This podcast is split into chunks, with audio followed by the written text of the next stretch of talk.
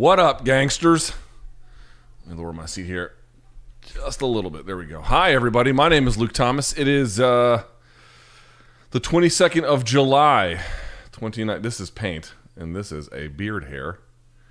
And uh, this is episode 82 of my live chat. Hi, everybody. As I mentioned, my name is Luke Thomas. I am from CBS Sports. I am from Showtime. And uh, I'm here to talk to you about whatever you want to talk about. Could be the Sandhagen Dillashaw fight this weekend. It could be, I don't know, whatever's on your mind. And, uh, you know, I always put up a community thread on the YouTube page here about 24 hours in advance. You all fill it up, and we go from there. All right. So appreciate you guys joining. Thumbs up on this video. Please hit subscribe. We're trying to move the chains every time we do a video, whether it's a live chat, a regular episode, or any other kind of upload. So please help us if you haven't already. We, and of course, for those who have, we are forever in your debt. Uh, yeah, let's get this party started, shall we?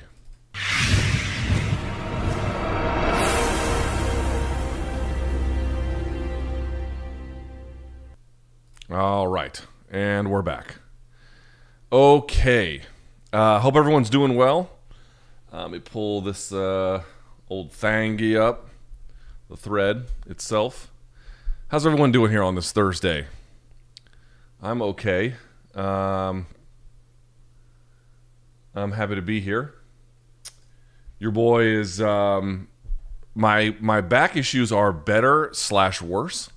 You guys know I've had problems like leaning to the right and stuff. So here's the good news. The good news is um, that's gone. I can turn my head in any direction. So the muscle pain that was attached to the trap doesn't exist anymore. That's the good news. The bad news is uh, the the the nerve issues are um, still there and maybe even worse. Before they were running up underneath the back of my arm into my pinky finger and a little bit my ring finger. Now it's the opposite. Now it runs into these two. Uh, and so I can feel it. If I squeeze my traps together, I can feel it get numb. And if I relax it, it goes a little bit numb. But here's the other part. If I go too far over, it feel I feel it again. So I had to find this weird spot where like I got a good posture and not much else. Um, I know you don't really care about this. I'm just telling you what's going on. So the good news is I'm not in any kind of physical pain. Uh, and the other weird part is I had a similar issue. I want to say 2014 ish with my shoulder from jujitsu. I would close my shoulder just like that, and it would automatically cause numbness in these two fingers, or even at least this this one. Um, now it's the opposite. Now, I mean, a little bit of like this. The, the the real trigger is when I go like that. That will that usually, yeah, I can feel it right away. So, uh, so this is this is forty two. um, yeah, I'm doing good though. I'm happy to be here, and I appreciate everyone sticking around. Okay, let's turn this part off, and let's get to your questions, shall we? All right.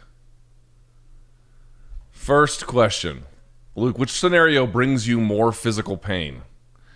BC leaves MK to join the Schmo in a new venture covering professional wrestling. That would be painful. Uh, nothing against the Schmo, just the whole pro, pro wrestling thing.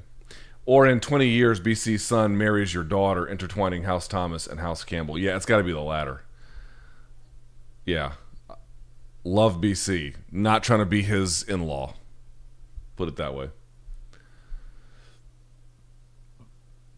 Someone asked me a question like this previously. I'll do my best with it. If you were in charge of the UFC for a day and could change five things about the UFC, what would you change and why? Um, you know, if I was in charge of UFC, I mean, here's the part about it. Like, there are things I want to see changed about UFC that I don't really expect to come from ownership, and I don't really think it's really realistic. Like, listen, man, UFC is a business. And to my knowledge, they do everything above board. They're a publicly traded company, essentially, at least their ownership is.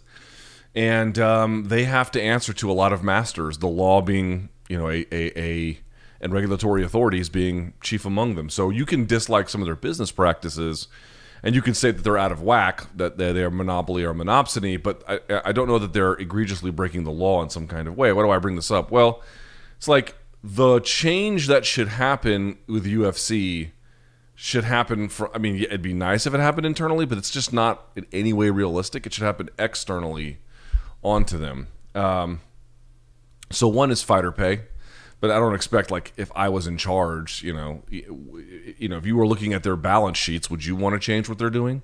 I mean, here's the reality about something that folks I think need to kind of wake up to. I was thinking about this. The relationship that like UFC has or had, I should say, to Strikeforce prior to purchasing in terms of like any degree of rivalry. And UFC was well ahead of them. I mean, understand that it was not that close, but uh, whatever that relationship was, that's not the same one today as UFC has with Bellator, which is sort of like considered to be your number two. They're actually further apart. UFC has grown even more successful and larger uh, since that time. So, um, I bring this all up to say, like, if you were looking at their balance sheets, what would you change? You know, probably not a lot if you worked for them. But like you're asking like five things I would like to see that were different. One is fighter pay, obviously, uh, a union, which is not the UFC's doing, but that's what I would like to see. Probably more than the Ali Act, but you know, there's a debate to be had about that. Uh, I'd like to see USADA chucked to the wayside and VADA brought in instead. I could live with that. Um, that's three. How about four and five? I would add a 165 pound weight class. That's four and five. Um, probably do a little bit more. I mean, they do a lot with Fight Pass, but they don't do a lot with like UFC exclusive content. I might try to put more US, UFC exclusive content. Again, there might be contractual demands that prevent this, but to the extent possible, put it back on Fight Pass a little bit. I like Fight Pass just a lot better than ESPN Plus. Sucks. You know, in theory, it's a good service. You know, in theory, it's a good value for the customer. I mean, in general, it is a good value for the customer, but there's a lot of shit wrong with it that I don't. I really enjoyed watching fights much more on uh, Fight Pass than I did on uh, than I do on ESPN Plus. So those are five things up top of my head that I would change. By chance, did you see or hear this week's TUF episode, y'all? Y'all know I didn't. you know I didn't. Um, I suppose to no surprise, Dana took a some somewhat of a jab to a fighter that decided to drop out of the competition because he had a grade two MCL tear before his fight, but the doctor still technically cleared him. That don't mean shit. They'll clear weekend at Bernie's to go fight. Thought it was an interesting insight into how he reacts on many other fighters that have injuries. Well, here's what I would say. I mean, there could be a lot of reasons why he felt the way that he did. He might have legit. I mean, you know, to ascribe motive can be a perilous thing to someone that you haven't had a conversation with about it. But what I would say is a couple of things. If we could at least imagine a world where we could think rationally through this, one might be that he just thought that the guy could actually fight. Like I've seen guys worse, you know, who have fought and even won. You know, you're not really telling me that you have a bright future in the organization if that's the kind of thing that's going to make you um, pull out of a fight however medically reasonable that uh, assessment. The second thing I'd say, probably the more important one is, dude, like you got to understand the message here. Like you know, it goes back to season one. I remember season one vividly. Uh, do you want to be a fucking fighter? Right there. I mean, that was a little bit different about the guys making demands about their condition and stuff. But, um, you know, you want to set. If you're Dana and you're the promoter and you have this kind of. I mean, listen. The UFC successful for a lot of reasons um, one of which is that I think that they have to take steps day to day, week to week, month to month, year to year to kind of corral and, you know, cajole even the fighters a little bit. They have to find ways to convince them, pressure them, incentivize them, whatever you want to say, to do certain things. If a doctor clears a fighter to fight and you don't fight, Dana is going probably as the promoter, and, and maybe a lot of promoters would be this way, but certainly Dana is. He's going to set the tone with this. He wants everyone to know either this guy, everyone watching, right? That's the whole idea. You're broadcasting your values. And his values in this particular case are if you are healthy enough for a doctor to medically clear you, which, by the way, doesn't mean a whole lot necessarily, but for the purposes of this conversation, if you decline to fight, even though you're medically cleared, uh, he's not going to look upon that favorably. So, one, he kind of sends a message about what happens if you pull out under those contexts, and two, it may may make the next person who has a grade two MCL tear think twice before pulling out.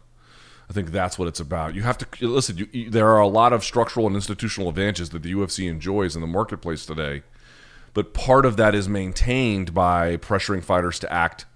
Um, sometimes against their own interests, and sometimes the fighters do it willingly. Someone was I saw the other day. I think Jack Slack was circulating some video that at the time was a compilation of everyone's attitude in the UFC, or not everyone, but like a bunch of fighters' attitudes in the UFC about the Reebok deal. I mean, the Reebok deal was bad for fighters, point blank. You know, there, there's no argument to the contrary. You know, there's no argument to the contrary. It was bad for fighters. Period.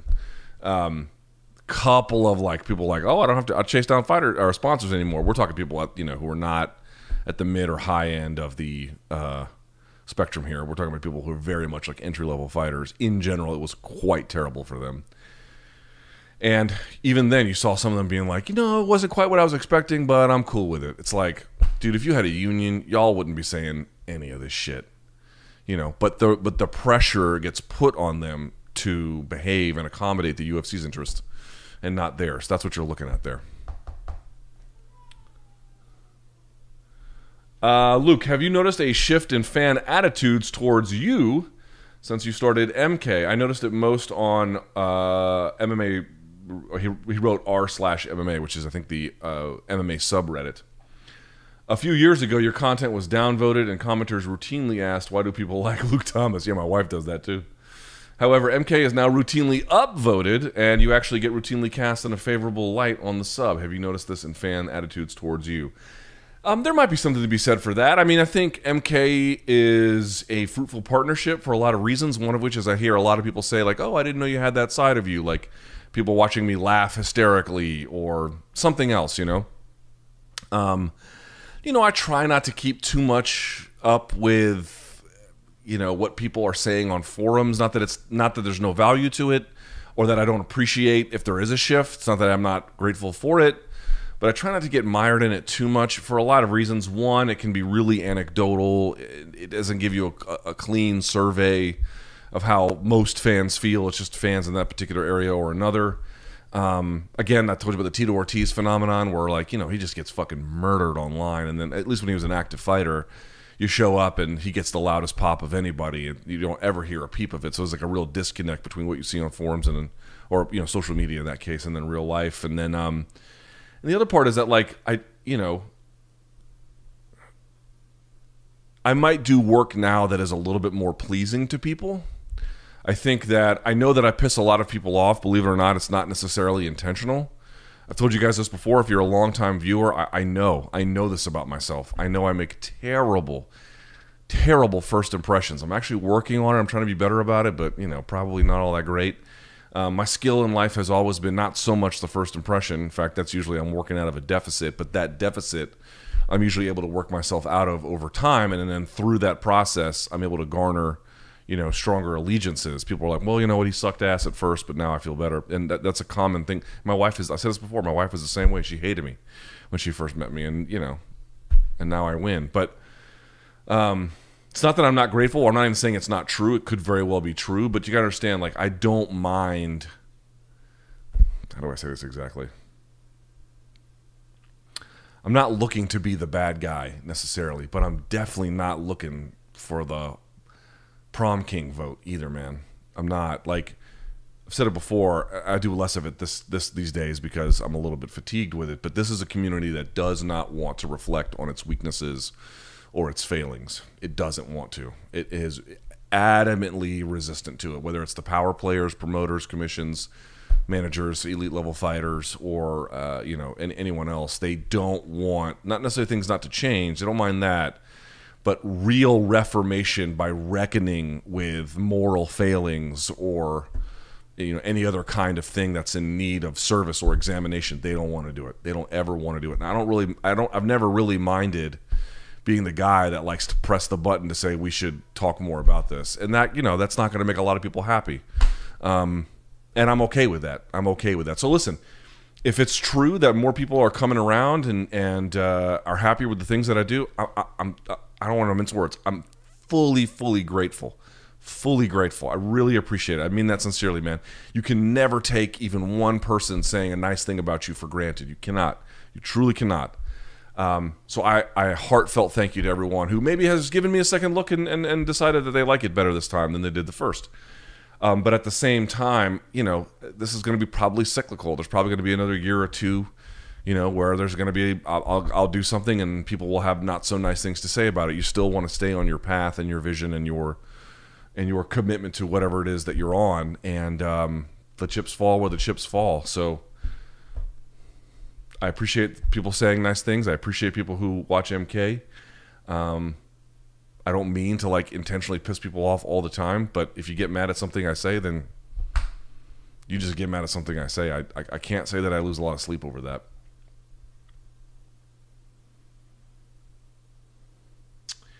You've mentioned on a number of occasions that you really enjoy speaking with Firas Zahabi. True.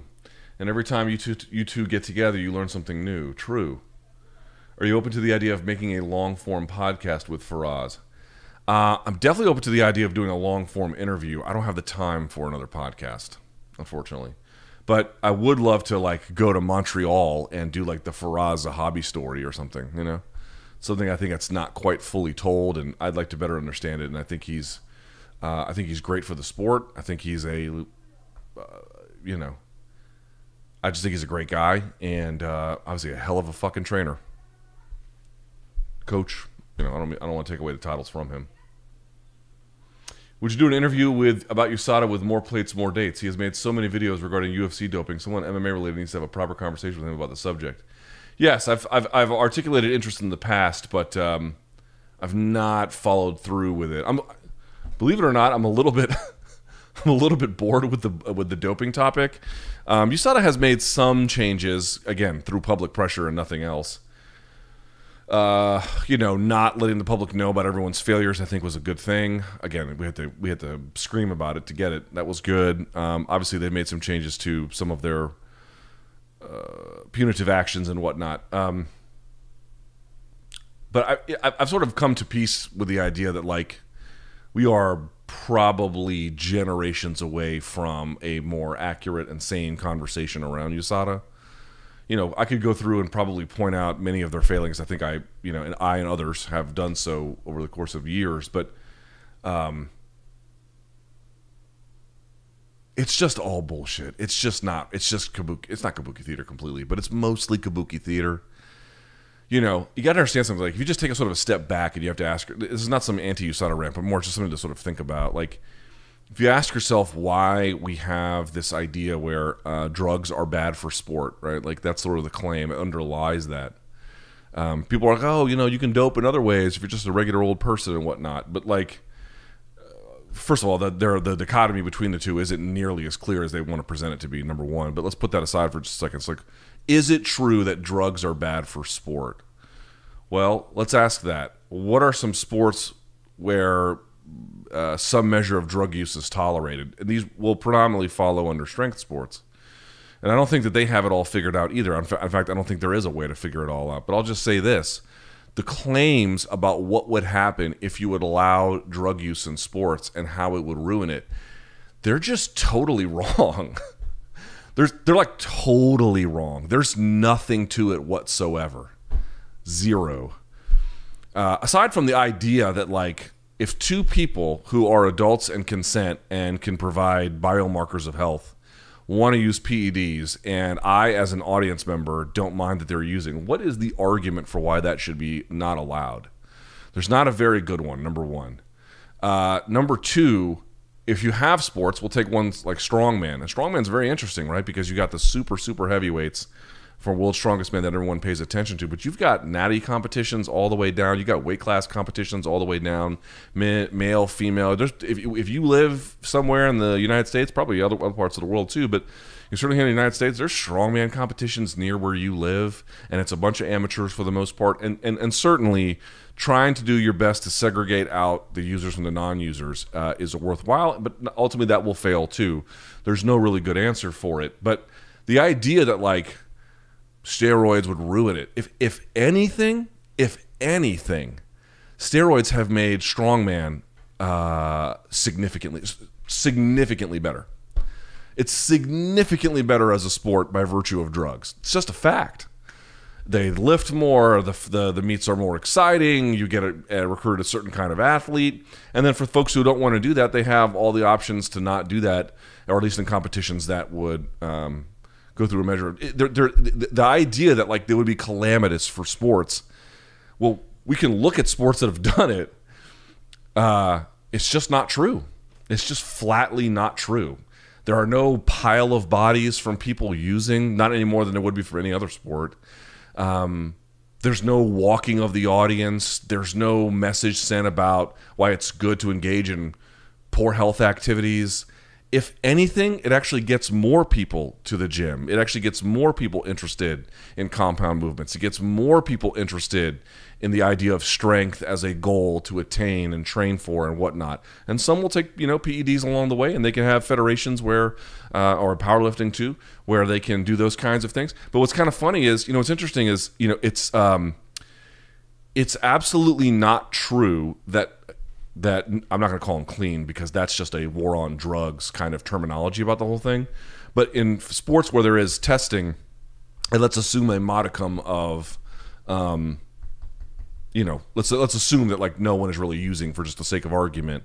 Those sports can be exciting, dude. You should look at some of the numbers, for example, in powerlifting from the tested federations. You're getting great, crazy, highly interesting numbers. It's fucking awesome to watch. And that's for people as high as 50, 60 years old, women, young kids, the whole nine yards. Like the people are like the, the there's never been a better time if you want to participate in strength sports or even just to watch than right now. It's the fucking golden era, golden era times a thousand. When I was a kid, it was never this good. This is so much better now today, and drugs are rampant, rampant, allowed in, in, in several of these sports, and all it's done is elevate them. And the idea that there's this pile of bodies or this calamitous um, uh, message being sent to kids or whatever the none of it is true None of it is true. It we have test cases in the field, and what did drugs do?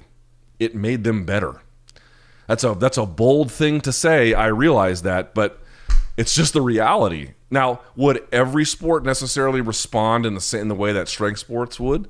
Probably not. These are going to be individual things. If there are enough actors within the space between the, the stakeholders and the athletes and the fans themselves, well, they don't want that. Well, then they don't want that. I'm not trying to force drugs on them. Uh, what I'm here to say is the claims about what drugs would do to sports, from what we've seen where they're, they're allowed, it's complete horseshit. Complete horseshit. Nothing to it whatsoever. Not a drop of truth. So if you don't want to use, don't use, man. Like I'm, I'm not against it. You guys have asked me about TRT. I'm certainly curious about it. I probably will at some point. But I'm I'll be 42 in a few weeks. So 41, 42. I've never used. I've done everything GNC has, and I've been tempted, but I've never used it because it's never really interested me. To you know, I, it's another thing that I would have to manage. I don't really want to worry about. But like, there are people who are going to be real interested in that, who are going to want to do that, and um, if they are into it and I'm into it, and they know the risks and I understand the risks, and they have biomarkers for health that are measured I would love to hear the argument about why you shouldn't allow that. I would love I would love to hear it. I would oh it would ruin sports. Really? Because we got these sports over here and all it's done is make them a fuck ton better. It's just it's just it's just all lies. It's propaganda starting from 1968 when they were testing for amphetamines in cycling. It started the same year that Richard Nixon started the war on drugs. It's just lies. It's just lies. So you know, you can have these conversations about what the best kind of anti-doping is and what are ways to cheat the system and blah blah blah. But it really just comes down to the idea: is do drugs ruin sports? Um, only if you scandalize them. Yeah, I guess they would. If you, by definition, make them bad, then yeah, their existence is bad. But if you realize that there's a variety of ways in which sports can approach drugs, some not at all, some plenty, whatever, you begin to realize that it's not bad for sports at all. Uh, it's not for everybody. That's true. But it ruins sports? No, it doesn't. That's a complete lie. But the last thing I'll say about that is I just don't think people are ready to have that conversation just yet. I think there's a shitload of denial about drugs and sports. Drugs, I know this is going to sound crazy, not in every case, but I think in a lot of cases, drugs make sports better. So you have consenting adults who know what they're talking about. You could have a regulatory mechanism. You don't even have to have that, but you could have a regulatory mechanism to monitor health and other biomarkers. Uh, and I'm supposed to say I don't want that. Why? Why would I not want that? I, I don't. I, I watch sports where people openly use it. You know what? You know what? How, what lesson I've taken from that? It's fucking great. It's great. Love it. Got no problem with it. Love love the ones who don't too. Those are those are you know, I'm telling you, man. Uh, you should look up some of the powerlifting numbers from like youth lifters who are in tested federations. Again, you never know if they're 100 percent clean. It's it's it's a phenomenal. Like there's plenty of room for people to enjoy all the different kinds of sports that you get. But this idea that prohibition is the answer because drugs and sports are bad, really, is alcohol bad in all cases? I mean, yeah, in many it is, and many it's really not. Um, so I just I'm I'm I'm not really interested in like debating or you know having a conversation so much about like USADA's weak points. It's to me the whole frame around what relationship sports should have to drugs. The conversation to me is totally phony. Is mired in 1980s Nancy Reagan say no to drugs, uh, reefer madness that I you know, I don't know how to convince someone that who's who's who's living in, under that kind of existential uh, awareness. I, I, don't I don't know how to convince them that. Um, I don't, I, I don't know what I don't know what to say to that person. I don't know what to say. I just tend to think it's going to have to be generational. And by the way, over time you're going to get genetic manipulation where drugs may not even be the issue any longer and um, we're going to have this brave new world of either CRISPR or some uh, subsequent technology where gene manipulation when it's better understood I think will be frequent and common and done in utero and everything and this kind of like luddite sense that drugs are bad for sports um, I think that will eventually go away. But until such a time in which it's just forced on people, they want to labor under the delusion that that prohibition is the only answer. It's the only answer if you want it to be the only answer. It's not the only answer. How do you keep an open mind while conversing with someone or reading opinions that may conflict with your own worldview? How often do you find that you change your mind or learn something new when doing so? Really, it's um, I, I don't know that I do it all that well. I certainly make an attempt at it. Um, how do you? Oh, Jesus. Hold on. Yeah, you know what? I'm gonna let it go to message. Um, couple of things so, like, one, it may take repeated exposure. I think that's the first thing. It's rare that, like, the first time you hear something that challenges your worldview, that you begin to, um, that you begin to, oh wow, it really shook my the core of my beliefs. I mean, in general, um, it takes, I, I think, prolonged exposure to something, and even that is no guarantee. So the first thing I would say is I try to get not just uh, you know an article here or an article there. I try to find pipelines where it's a steady feed. And what you find is the steady feed. Like let's take for example. I mean, right now, um, let's take let's take early to mid pandemic, right? And everyone was just killing Florida, including me early. Now the current numbers may say something a little bit different, but we're talking early to mid pandemic. Florida was taking a beating, and the numbers at the time they simply did not match reality. And then there was this whole whistleblower uh, lady who was saying that the the state's numbers um, were not to be trusted, and, and the, the, Gestapo was coming in and taking her computers. And then you come to find out through the reporting of Charles W. Cooke over at National Review that you know she was an inveterate liar uh, who simply could not be trusted but he was beating the drum all along for that. So like I saw pockets of it, and then it just kind of began to snowball. This is what I mean. It's less about book or article or story. It's more about like trying to find pipelines where you begin to get just alternate streams of information. And a lot of it I don't agree with, but you know that was one where it was like, ugh, you know, I think a reckoning on this is probably due. Um, how often do you find that you change your mind or learn something new when doing so? I don't know what the rate would be, but probably a little more commonly than you might imagine. Um, yeah, I think that's what I would say. I think that's the one thing I would I would offer there. I was looking up some old UFC promos the other day and came across one of my favorites. That was for Nick Diaz versus Anderson Silva. If you've not seen it, it has Diaz walking back and forth while walls crumble around him to reveal he's inside an octagon as the song "Rat in a Cage" plays. Yes, they also did "Itsy Bitsy Spider" with that, but like a like a goth version. Do you yourself have standout UFC promos that were memorable? I, I can I can name more Pride ones than I can UFC. If you've never seen the old uh, Pride open weight Grand Prix when they had all the sperm cells swimming on the poster, I mean that is fucking epic. DC versus Jones 2 promo was fantastic. Yes, it was. Mm-hmm.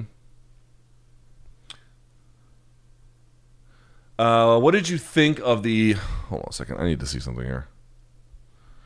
You guys, uh, let me let me give you a word of advice. If you are, are are thinking about traveling at some point, and you need to get uh, a passport, you're in trouble. You're in trouble. They COVID has fucked everything, including but not limited to the capacity of the United States government to issue passports in a timely manner. Oh, GW. Yeah, okay. Um, and uh, I, I was I'm, I contacted my congressman to help me because I saw on forums that was a thing you should do. She uh, responded and said that she would try. So I'm hoping for a call. They're telling me that my passport's ready. I sent it in fucking six weeks ago, expedited, because I'm leaving. I'm supposed to be leaving on uh, in August and uh, for vacation, and I still haven't gotten it back yet. So. Um, I'm a little bit concerned, and they are they they they put out an advisory a few weeks ago. I had already sent my stuff in, but they put out an advisory a few weeks ago saying like you know, normally if you do expedited processing, it takes total two to four, maybe six weeks at most. Now it's like twelve to eighteen for expedited. Forget like if you're just a regular donk, fucking forget it. So I was wondering if that was a call from the passport agency, but I don't think that it is. All right.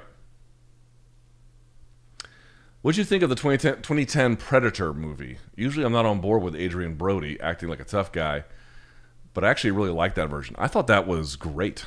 And I think the movie was called Predators? Predators? Can't remember exactly the name of it. It was like a. If you guys haven't seen it, the, the basic plot is that a bunch of tough guys from all different walks of life, whether you're like a cartel enforcer, you work for the Yakuza, you're like a crazy sociopath, you're a fucking mercenary, whoever. They get they wake up and they're flying through the air, dropped out of the middle of nowhere, and then they land in this place and they don't recognize it, and uh, they have to fight their way out, and it's filled with predators. Uh, I actually thought it was a. I actually thought they did a great job with it. I actually thought that that was like better than any of the other um, Predator sequels uh, by far. Predator 2, I don't care what anybody says, that movie sucked, super sucked. Um, the most recent one, which was, I think Shane Black had written, it was not good either. And he obviously was part of the original um, Predator. Uh, yeah, I actually think that that's like a very underrated movie. And if you've not seen it, I know I'm with you. I'm like Adrien Brody, the guy from The Pianist, like that fucking guy. Dude, he does a good job. He does a good job. And I'll, by the way, there's an MMA connection to it because one of the Chechen gunners that they send in there was uh, played by Oleg Taktarov, the great Oleg Taktarov. So, uh, so yeah, check that out. If you've not seen it, it it's it's fun. It's a good movie. Luke, which Olympic combat sports are you looking forward to the most, if any at all? Karate, I'll I'll probably take a look, but I don't really care all that much. Judo, obviously, and wrestling are going to be number ones or co one A, one B. And then uh, for sure, my number one though is not even those. It's going to be Olympic weightlifting, dude. I've been telling you guys about Lasha Talakhadze, the guy out of Georgia. I mean, let me explain something to you, Bamas. Everyone else at super heavyweight is fighting for silver. It ain't even, they're they're not even close to this guy. Generational talent. The first, he's he basically at this point, at least unofficially, holds all the records, and uh, and holds some records officially. But um, his comp, his uh, his his training lifts are all world, world records. I mean, they don't really count because it's training lift, but you know they're documented on tape. Uh, he's the first guy who could plausibly have a 500 kilo total, which is like, you know, that you can just snatch basically 600 pounds over your head. is in one in one essentially continuous motion. I mean, it's just it's unfathomable how fucking amazing he is.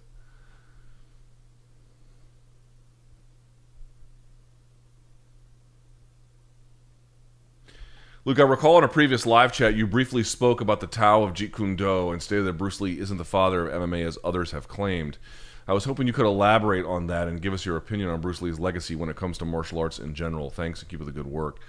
Uh, I have read the Tao of Jeet Kune Do. I own it. Uh, I've read it several times. Listen, I, I would say a couple things. Like, what's Bruce Lee's legacy? One, I would say that his popularization in America of the martial arts and his uh, ability to get people to accept it at a time when they might not have been ready for that kind of entertainment um, was more than commendable, incredibly important. Um, playing a role, an Asian role model in the '70s is, you know, uh, and a leading man is is a, a feat in itself. Um, I think uh, people want to underplay that. It's pretty fucking big, actually. That's the first thing I would say.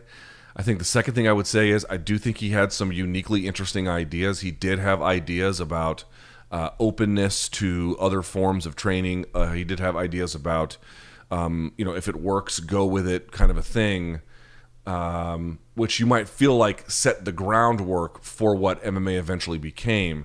And it's true that there is some like mindedness, but the reason why you can't call him that is it's not that it's it's not true that the ideas he laid out planted seeds within martial martial arts, which then grew uh, the game. In fact, uh, I don't think it had any real impact on that whatsoever. I mean, Jeet Kune Do uh, still tried to be a styleless style, and it still ended up being a bit of a style. It, styles are hard to get away from. It's hard to get away from compartmentalized skill sets. The truth about the growth of of MMA is uh, you could make a connection to what the Japanese were doing with shoot fighting even prior to the Gracies. But let's just sort of take what the Gracies did here in modern America. Um, or you know, jujitsu became very popular, and so everyone thought that was the style until you realized over time, here comes Maurice Smith, and he can fight wrestlers, and you know, obviously wrestlers like Dan Severn and um, and uh, uh, Mark Coleman and and Don Frye and many others came along, and so they sort of set the bar for athleticism and what those could offer, and then and then Maurice Smith comes along and shows you that there's another way to look at it, and so there were these iterative moments through the course of uh, NHB is what it was called originally, you know, initially through UFC to what eventually became MMA. But like they did that all independently of any insights in the Tao of Jeet Kune Do. And in fact, he doesn't exactly explicitly recommend certain things that actually would have been required along the way. So like he did have insights in thinking through some of these problems about the narrowness of stylistic adherence. I think that is true. But when the in, in terms of tracing the events that led to where we are today, is it true that the Tao of Jeet Kune Do is like our Bible? That that the work he did uh, foundationally led to the exercise, um, uh, exercises and events that culminated in where we are in 2021. No, it's, it's it's just flatly not true. I think you know the House of Bruce Lee is happy to make that claim because it makes Bruce relevant today in a way that he otherwise would not have been. And UFC's happy to do it because then you get to have your relationship tied to this iconic figure. Um, but historically, that would be a very inaccurate thing to say. It's simply not true that he's like the father of MMA. He is, I think, one of the first, you know, progenitors of a style that was much less narrow minded, for sure. He, for sure, realized that having an open attitude about training was critically important. Okay, that's that that that is no small that is no small feat, uh, but it did not lead to what we have, and even then there are some meaningful differences with what he was prescribing.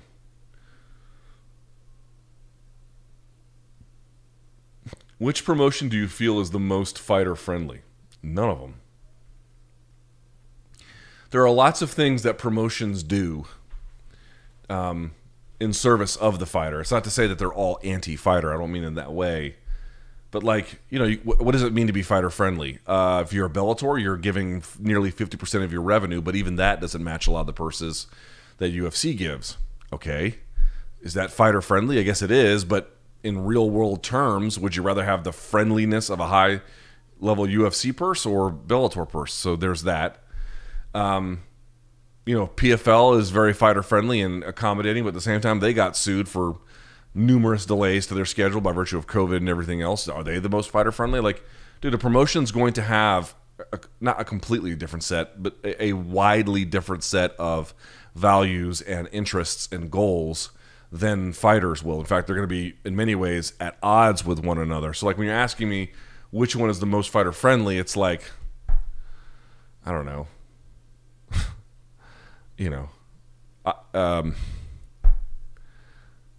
which dangerous activity is the least dangerous? I mean, you could pick out a couple, but like they're still going to be what they are.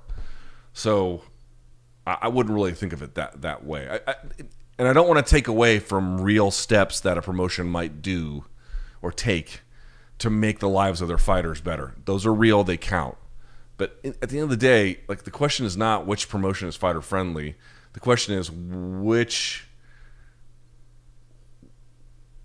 which day or year is it going to be when there's a union or some kind of collective action so that we don't even have to ask this question anymore. It, it, it, just asking for like which which you know which charity is the most giving. Well, maybe instead of charity, we should have an arranged set of policies so that we're not as reliant upon the largesse and generosity of folks. We can have a more coordinated plan to tackle our interests.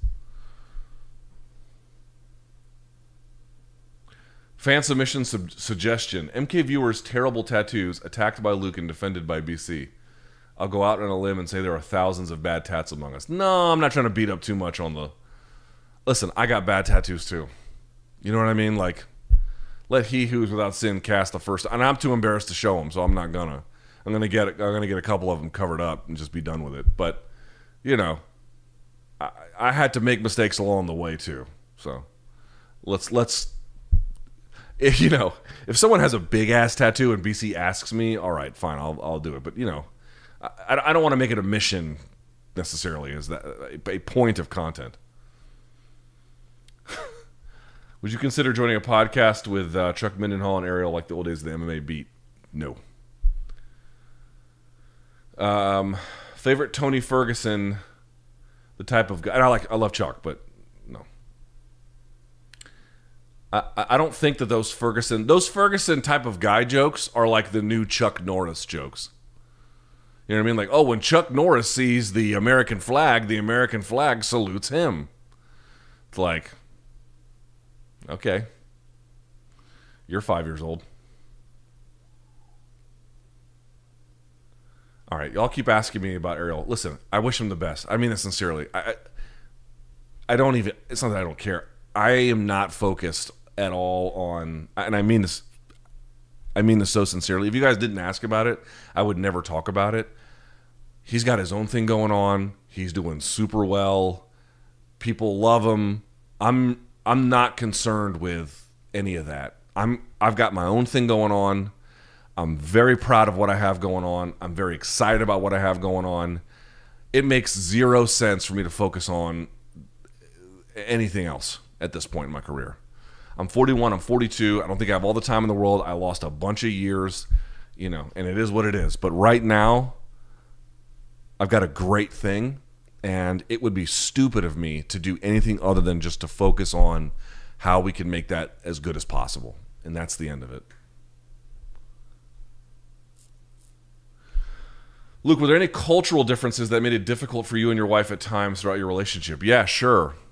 Um, sometimes like transliteration can be a problem. Like in Colombia, if someone says something disagreeable, a lot of times the other person is not accusing them of lying, but they'll be like mentiras. You know what I mean? Like lies. But they're not saying that the person's actually lying. They're just saying that like that's not true.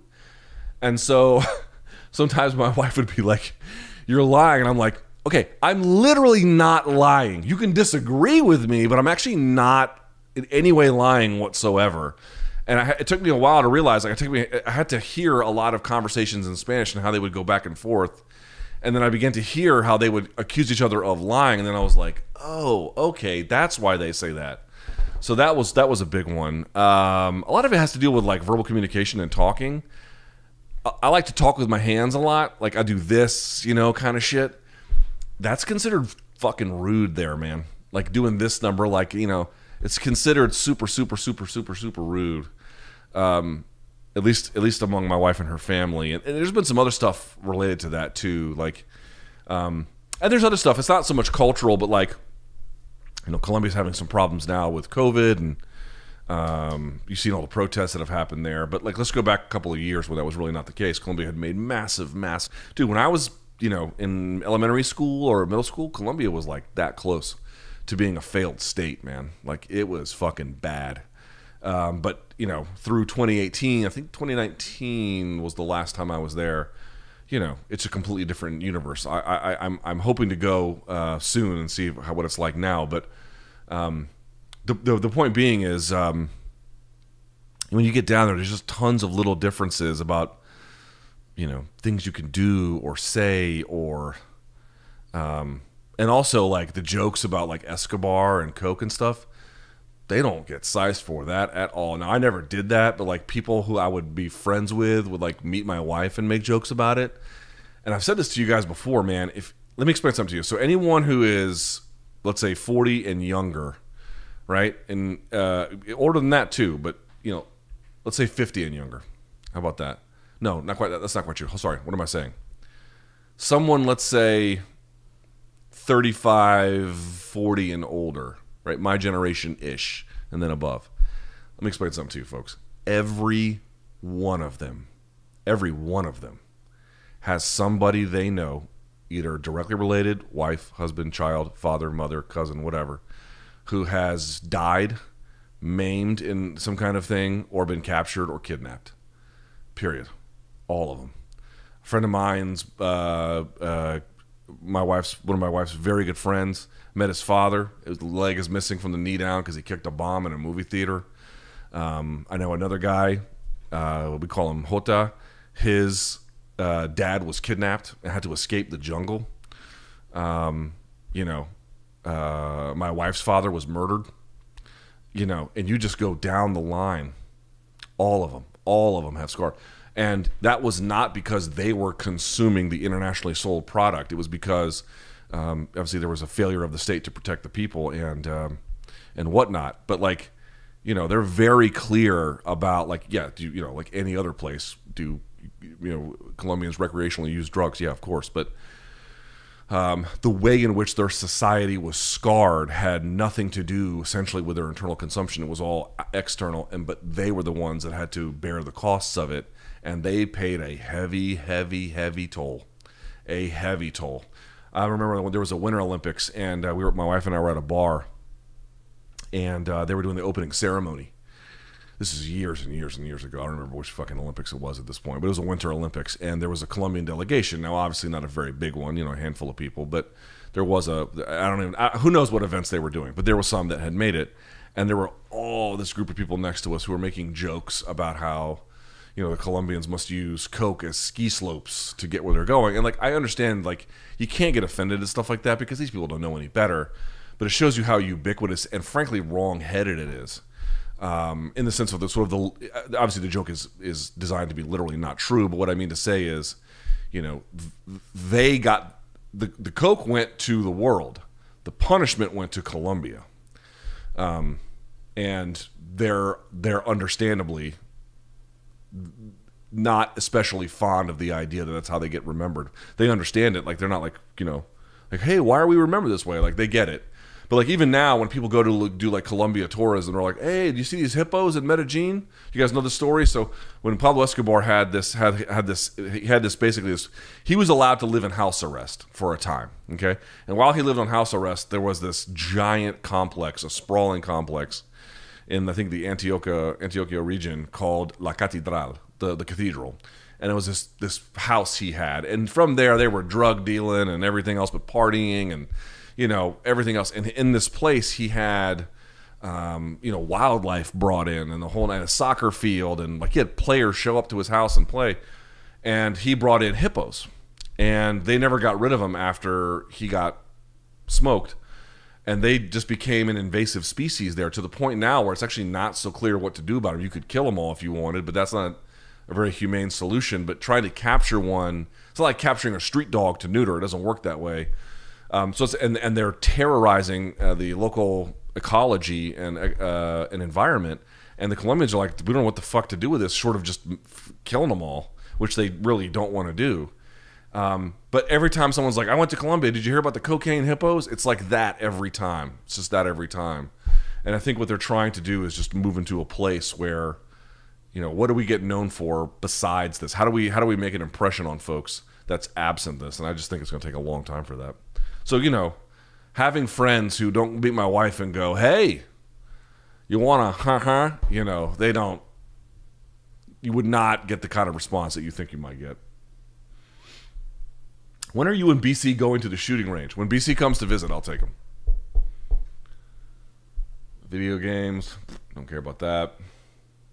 Uh, is the show going to return to the studio full time at some point, or will it remain a split screen home studio show forever? No, we've had conversations. There, we, it's complex because my job makes no sense. So I work, I work for CBS Sports, but I barely know anyone at CBS Sports. I know a few people. I know my boss. I know uh, his boss. Uh, I know BC. I know some producers on the CBS Sports HQ side, but I don't really know anybody from CBS, uh, hardly at all. Okay. I know a ton of people at Showtime. 95% of my work is all Showtime. But I don't actually, I mean, I do work for Showtime because they're also Viacom CBS. Showtime hires me, Showtime pays me, but you know, uh, I'm not a 100% Showtime employee. And so Showtime wants to send me to stuff. CBS Sports wants to send me to stuff. And then there's also this MK quotient. So I was like, how do you manage all that travel? It's kind of hard. So in Miami, we had conversations with Showtime and other folks because um, Showtime is basically in charge of the podcast. CBS has obviously some say, but it's mostly a Showtime production. And we've had some conversations about getting back to the studio at least once, if not twice a month. So that's the plan. I think the plan is, you know, definitely a consistent presence, but I don't know that I, folks, I'm just not ready to get on the train every Monday at 4:30 in the morning. It's just not my I don't I don't want to do that. And I don't think they want to do that and uh, I'm not to do that. But we are to be back in studio more regularly soon. I can say that, I think. So Um,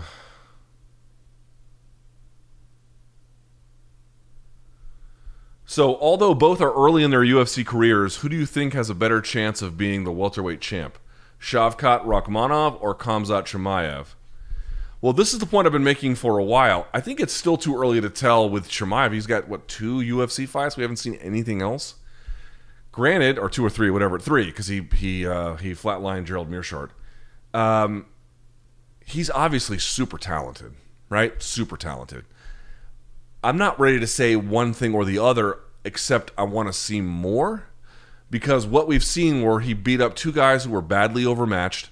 I think Meerschaert is good, but the fight didn't last very long. Listen, this is the reality about the UFC. Eventually, somebody is going to test you. Eventually. Usually, it happens when they're contenders. Sometimes not. If you're like a John Jones, it doesn't really happen until you're a, uh, a, a champion. Uh, maybe Chimaev will be that way too, but even then he will get tested. I guess I'm just trying to say the fights have been not as as the results of the fight have not been as information rich as I would like them to be. In the case of Rakhmonov, you've gotten a lot more. He was really patient in his last fight against Prazeres, took his time, blah blah blah, and you know put on just an absolute well-rounded clinic. I mean, he showed a lot of different skills there. Uh, and then the same with his, his UFC debut as well. Plus, he's undefeated and the whole nine yards. So to me, it's like you've just got still limited information both ways, but you've got you got much better information about Rakhmonov's upside, which I think is championship level, uh, than you do Chimaev. That's not to say Chimaev's not better. It's just to say I don't know what piece of evidence you would base that on that's as valuable as the evidence you have for Rakhmonov the evidence is not as as complete. So, and that's not Chimaev's fault by any stretch. Uh, we just need more. That's it. That's all I'm saying.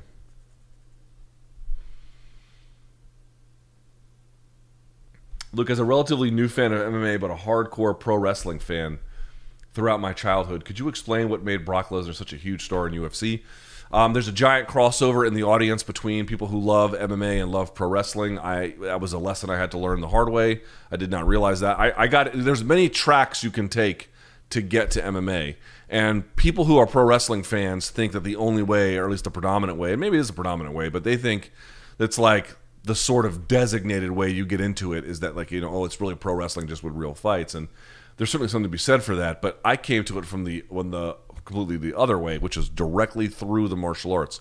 And so it was kind of hard for me to understand that other side of it at first. It may seem a little crazy now, but back at the time, I, you know, if you come from the martial arts track, being asked to accept a lot of things that are true about pro wrestling that are not at all true about martial arts, it's a little bit of a it's a wake up call, or it's it's it's not it's not automatic.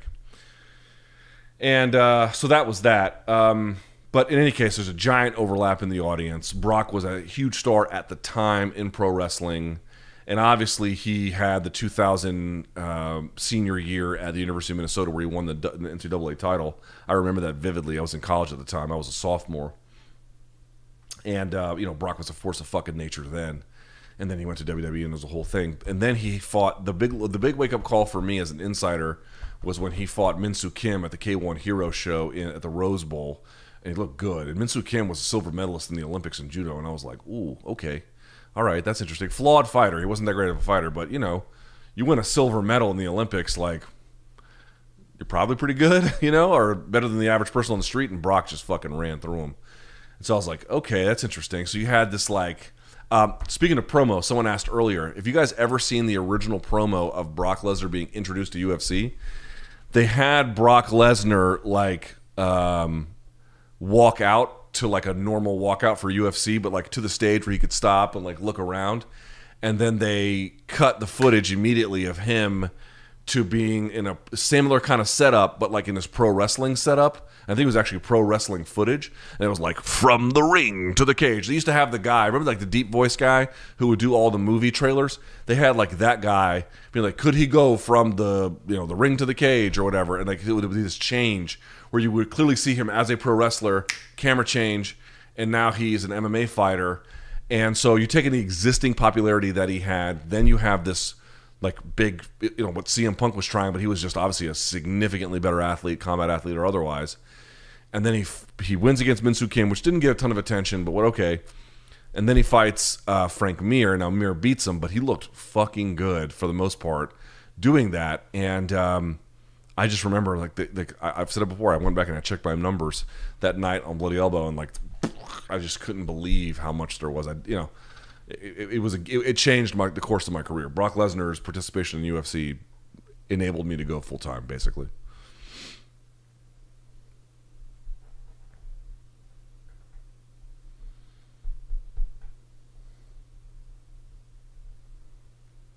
A while ago, someone in the live chat asked you about fighters like McGregor and O'Malley, fighters who go from very bouncing and light on their feet to then very planted for heavy shots. The question asked about the toll that style has on the legs and the rest of the body. At the time, you said that along the lines of "That's interesting, but we'll have to wait and see." I'm curious what your your updated answer. I don't know that O'Malley is as bouncy as like bladed stance McGregor. I need to go back and double check that. Number one, number two, we still don't have enough information I mean, injury susceptibility it, varies widely person to person. Some people don't get injured in the way that others do, and they've measured this uh, with, for example, like ligament and tendon. I don't know what the word is. Tensile strength, almost like which ones are just more resistant to tears. And it turns out that like you know some people are smarter than others. Some people are taller. Um, some people are you know more dynamic as an explosive athlete, and some people just have better. Um, connective tissue in terms of injury resistance. And I, have made this argument before, like Jordan Reed, who I think may be retiring or whatever he's doing. He was tight end for the Washington at the time, the Washington Redskins, and uh, dude, just a fucking dynamic athlete, 6'4", 240. I mean, he could move. Uh, he had vertical ability. He could juke defenders when he he had pass catching ability. I mean, in terms of pure football play, you know, he was to me injuries notwithstanding, like okay, put that aside, just what his offensive ability was when he was healthy, I think he was one of the very best tight ends in the whole league. But the problem is, he just could not stay healthy. He just couldn't. He got concussion issues. He had ligament issues. He had shoulder issues, and it, you know he was just a tremendous athlete. But I, it, it was one of those things where it's like, dude, some of these guys can get hammered in the way. That, I mean, I would watch. I would. I would watch Jordan Reed take a hit. And you know, I'd be like, "Is this going to be the time that he doesn't get up?" And more often than not, there'd be times where he'd like, "All right, he's out for the game. He's in concussion protocol." You'd be like, "Fucking hell!" And then you'd watch some other like really good tight end, and they would get banged up too. Don't misunderstand me; they were getting concussions and shoulder issues too, but they were just way more durable. Like a Gronkowski, like just more durable. He really, he really, really was, and he was taking monster shots too. Um, now I can't say with any scientific certainty that Gronkowski is more injury resistant, but rather there is also accompanying research that shows some people just don't get injured the same way. Is that McGregor's case? I think the one that's more interesting to me is something I've been thinking about a lot. Let me show you guys something.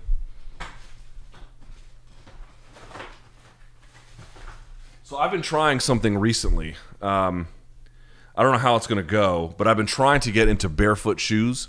Now, not the Vibram Five Fingers because those are just goofy as shit. I'm not wearing those, but these. So these are the Vivo.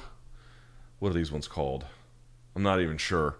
Uh, Vivo Fit is the one who makes them. Vivo is the brand. You can see the logo here. These are called barefoot shoes. Now, why are they called barefoot shoes? Do I have any other ones here? I don't think I do. But this is the idea. Look at the sole of this thing. Let me put it this way. So this is not an ordinary shoe. It's ordinary here, but it's not ordinary here. The idea is that it's got a much wider toe box on purpose. Uh, on, it's got zero drop. It's got a lot of things. So it doesn't. The heel is not raised. Um, it's uh, the foot is wide because it turns out like all my life running was painful and I was never very good at it. I, I, I think I said in a room service diaries my fastest three miles ever in the Marine Corps was uh, 19 minutes, but I was never able to meet that ever again. That was a one time deal. I got 22 once and then 24, you know, which is not great at all. 19 was pretty commendable for someone my size, but why do I bring all this up? Because it turns out that um, there's a lot of research that indicates that if you run in normal shoes, you strike heel first and then the foot comes down. This is not natural. You're supposed to run on basically your body's built in suspension system, which means you're supposed to strike here first and then kind of come down. And you have to build that up. If you've never done that before, it takes time. I remember the first time I ran barefoot with on the forefoot. Um, I couldn't walk for like three weeks. It was so painful because my body was not used to it. So now I have shoes. These are my workout shoes. I actually just got them today. Um, these are the Vivo again, the Vivo Fit. I forget what the name of them, the the particular name of them. Your boy wears a size 15. Um, in any event, or 14 actually. Um, I got I actually got two pairs of 14 and a 15. I'm actually going to sell the 15, but um, to anybody who wants it. Why do I bring all this up? Well, you look at someone like Dominick Cruz, I don't know what his background is at all, so I'm very much speaking out of turn. But one thing I can say is, I think a lot of foot, ankle, knee, uh, hip issues, either related to running or use of shoes, or even just not using your feet in the way in which your body evolved for them to be used causes tons of problems. I can't run heel first. I can't do it. I can run that way, but it causes tremendous shin splints. I've had, I'm not trying to be like, oh, I know what Conor's going through. I don't, but I have had stress fractures in both my shins. Um, it's fucking painful. It's terrible. It's not fun. And it turns out it, it, that it, there's a good case to be made that it comes from not running the appropriate way and in the appropriate kind of shoe, and that your feet need to spread and they need to grip and they need to, you know, there's there's all kinds of muscles and everything in between. Then, you know, when a guy like Dominick Cruz is telling me he's having to Botox his feet, one, there's a question of to what extent does he have general foot health? I don't know. I'm not a doctor. Um, but two, you could make a case that even if he does have good foot health, there's an overuse factor there that his body was simply not ready for, and uh, it caused all those problems. So it seems to me, to answer your question about um, about bouncing and whatnot, I tend to think that bouncing is probably just fine if it's trained properly from uh, you know an earlyish age, or you know whatever accommodated training has to happen through adulthood, um, because you do have a built-in suspension system landing here but that takes a long, long, if you've never done it before, it takes a long, years, literally years of just dedicated barefoot application in order for that to uh, materialize. So the question is: Is bouncing good or bad for you? I tend to think it's probably fine for the right people. The question is, for the ones where it causes health problems, what's underlying that? Is it inherent inability to manage injury? Is it from mechanical issues? Is it from, you know, what's it from? So there you go. All right. Uh, we'll do a couple more. uh, Luke, have you seen or heard the Florentino Perez leaked audio tapes? And if so, what'd you think? Basically, the dude who's like the uh, not the coach, but like the business stuff, the, the GM more or less of uh, Real Madrid. If you guys don't know this, he you know which is a huge club. It's if not the biggest, one of the biggest all any sporting organization in the world. And uh, there's a bunch of tapes of him just shitting on everybody, including like Ronaldo and calling him a fucking idiot. And like it's been leaked slowly to the Spanish press, and it's been a it's been a uh, it's been a shit show. Uh, who do you think will win a title first? Ilya Topuria, Arman Tsarukyan, Shavkat Rakhmonov, or Khamzat Chimaev? Woo! Boy, you talk about a murderer's fucking row. Good lord. Um,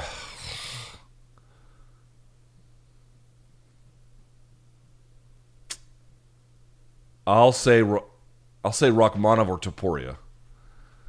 Again, Chimaev might be the answer. I, I just need to see more.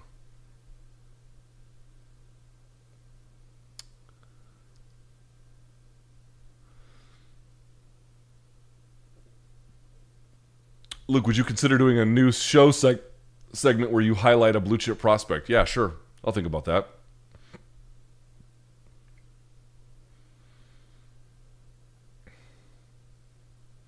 You guys brought up mugs on MK and how awesome they are. Will they ever get released to the washed masses? I honestly don't fuck. Uh, we have fucked that up.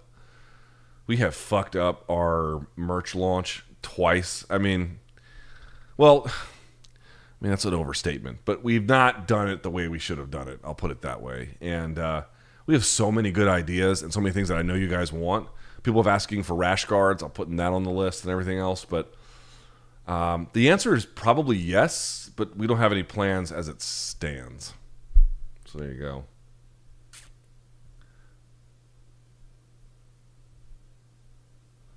go. Um. All right, Luke. How do you think a Poirier versus Gaethje two plays out second time around? People forgetting about Gaethje with the time off. Yes, I do think it'd be a different fight. I I wonder what would happen um, as he began to trade more. And would he land a big shot on Dustin and then cause problems? Would Dustin land on him? Would Dustin try to wrestle him in the way that Khabib did? And I'll, I'll, I'll say this: I would love to see Justin get another win or two, and I'd love to see them run it back because there's no doubt in my mind. Maybe Poirier wins again, maybe he doesn't, but that would be a different fight from the first one. And that first one was a tough fight, a tough fight. Okay, let's call it there. All right, let's do this. Thumbs up on the video, subscribe. Show tomorrow, 11 a.m. in the East, live. We'll do X's and O's around all the big fights this weekend. I might even do a live post fight show after Saturday's main event, even though it's a fight night card. We'll see. Um, but we got a lot of stuff coming. Yeah? Looking forward to uh, tomorrow's show. And until then, I appreciate you guys.